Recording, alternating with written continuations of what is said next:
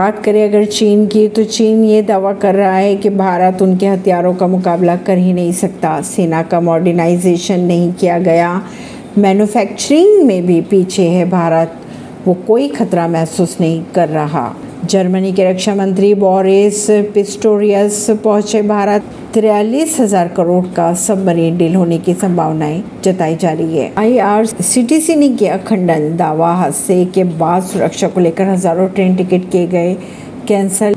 इस खबर का आईआरसीटीसी ने किया खंडन। कांग्रेस नेता भक्त चरण दास के दावों का खंडन किया ओडिशा ट्रेन हादसे के बाद हज़ारों टिकट कैंसिल होने की जो बात कही गई थी, उसका उन्होंने खंडन किया। आईआरसीटीसी ने दावा किया है कि टिकट कैंसिल करने वाले यात्रियों की संख्या बड़ी नहीं, बल्कि घटी है। बीएसएफ ने भारतीय सीमा में अनजाने में घुसे दो पाकिस्तानी नागरिकों को पाक रेंजर्स को सौंपा। सीमा सुरक्षा बल यानी बीएसएफ ने पंजाब के तरन तारण में सोमवार को भारतीय सीमा में अनजाने में घुसे दो पाकिस्तानी नागरिकों को पाक रेंजर्स को सौंप दिया है। बीएसएफ के अनुसार, दोनों पाकिस्तानी नागरिक के पास से निजी सामान व एक हज़ार पाकिस्तानी रुपयों के अलावा कुछ आपत्तिजनक नहीं पाया गया। मामले में बीएसएफ ने पाक रेंजर्स के सामने विरोध जताया। ऐसी ही खबरों को जानने के लिए जुड़े रहिए जनता सरिश्ता पॉडकास्ट से। नई दिल्ली से।